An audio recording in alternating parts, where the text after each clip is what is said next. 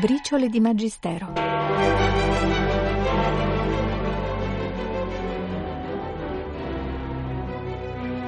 Un papa riservato, si disse, perfino timido.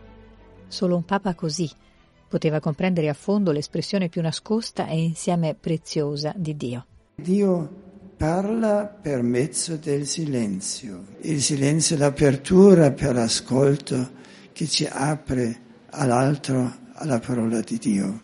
7 marzo 2012, udienza generale. Hello, darkness, my old friend. I've come to talk with you again. Because a vision softly creeping left its seeds while I was sleeping. And the vision that was planted in my brain still remains within the sound of silence. Grande giubileo, la Chiesa e il mondo sono entrati ormai nel terzo millennio. Ogni giubileo è occasione per chiedere perdono. Con Giovanni Paolo II la Chiesa non solo elargisce il perdono dei peccati, ma chiede anche perdono per le tante colpe dei suoi figli, ingiuste condanne, persecuzioni.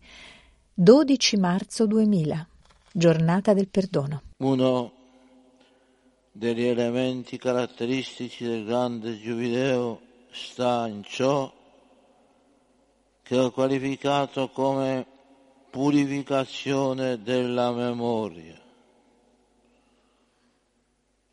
Come successore di Pietro ho chiesto che in questo anno di misericordia la Chiesa forte della santità che riceve dal suo Signore si inginocchi dinanzi a Dio ed implori il perdono per i peccati passati e presenti dei suoi figli.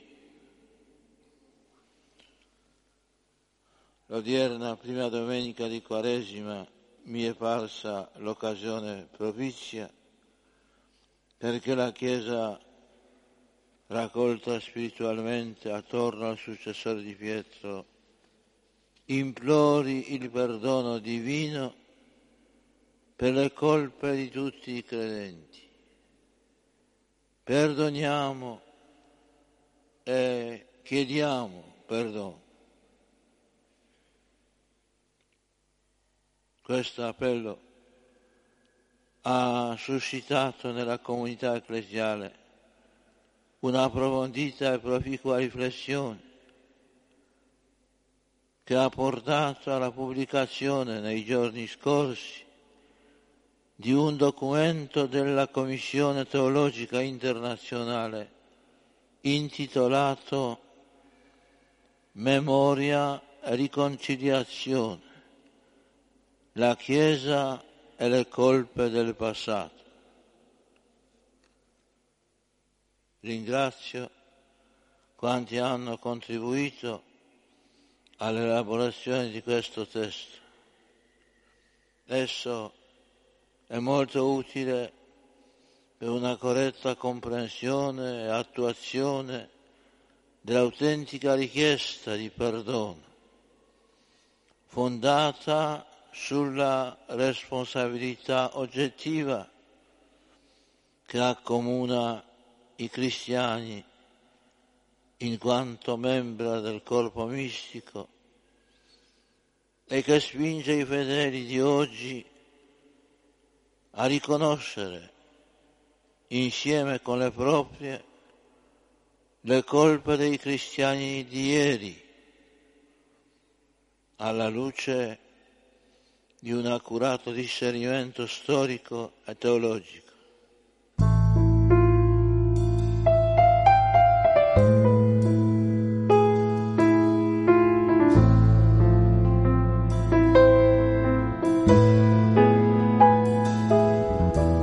Tutte le volte che parlo di te mi manca il fiato e non so cos'è volte credo di star bene, pensando a quello che mi conviene, dimentico il mondo che respira quando mi sei vicino. Tutte le volte che parlo di te, un nodo in gola, io so cos'è. Questa maledetta suggestione che ci fa cambiare umore, ci maltratta come un cane per farci amare. Anima, in questa vita c'è bisogno di più anima per sopportare quello che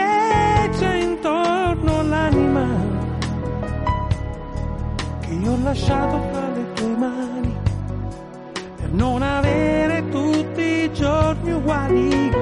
Anima che troppe volte metti sotto i piedi l'anima. Tiro fuori quando non mi credi l'anima che a volte ti fa ragionare.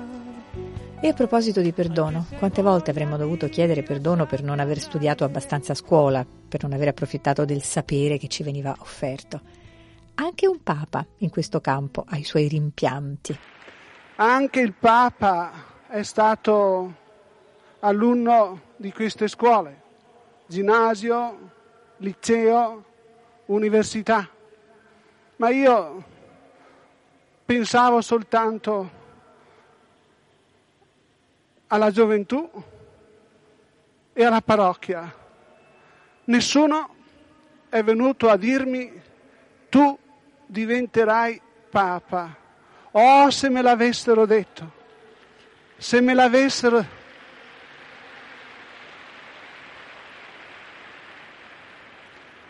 Se me l'avessero detto, avrei studiato di più, mi sarei preparato. Adesso invece sono vecchio, non c'è tempo.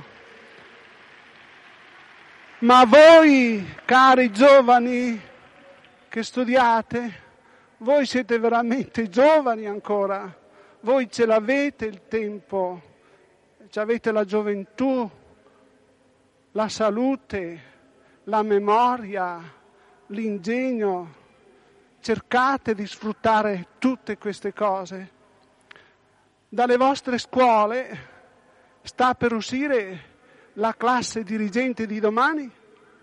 Parecchi di voi diventeranno ministri, deputati, senatori, sindaci, assessori o anche ingegneri primari. Occuperete dei posti nella società e oggi chi occupa un posto deve avere la competenza necessaria bisogna prepararsi. Il general Wellington, quello che ha vinto Napoleone, ha voluto tornare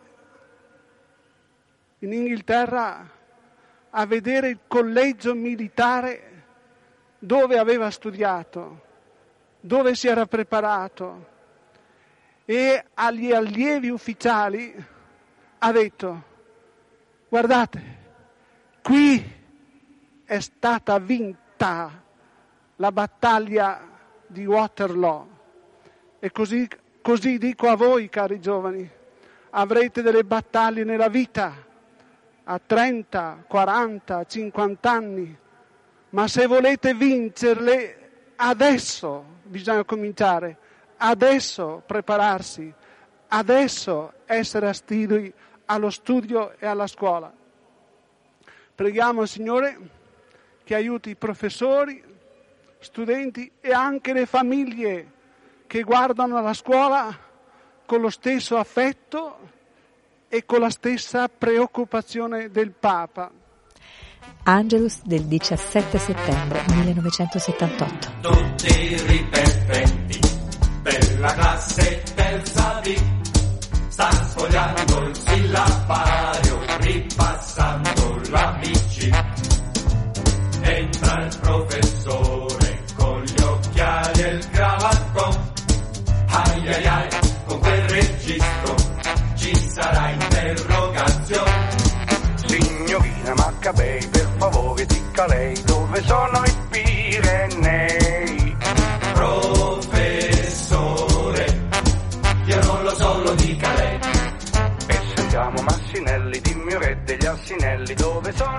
Paolo VI, che chiuse il concilio, ebbe fortissimo per tutto il suo pontificato il senso del dialogo fra Chiesa e mondo.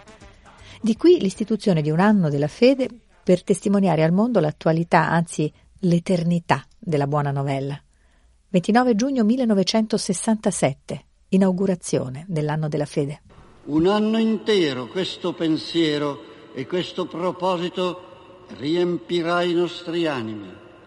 Sarà l'anno della fede, l'anno post-conciliare nel quale la Chiesa ripensa la sua ragion d'essere, ritrova la sua nativa energia, ricompone in ordinata dottrina il contenuto ed il senso della parola vivificante della rivelazione e si presenta in attitudine di umile e amorosa certezza ai fratelli ancora distinti dalla nostra comunione e si prodiga poi per il mondo in- intero, odierno, qual è?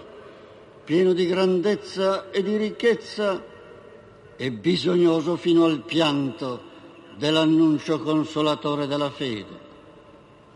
Sì, noi siamo convinti che questa nostra attestazione religiosa, questa nostra fede, concorre e vuole concorrere al benessere, alla fratellanza, alla pace di tutto il mondo.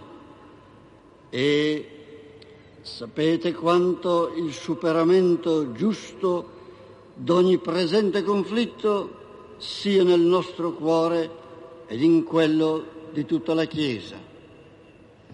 Figli e fratelli carissimi, ascoltate la nostra voce. Non è la nostra, è quella dell'ultimo ed umile successore di Pietro. La sua ascoltate, anzi quella sola che nell'Apostolo e nel Magistero della Chiesa risuona, quella di Cristo.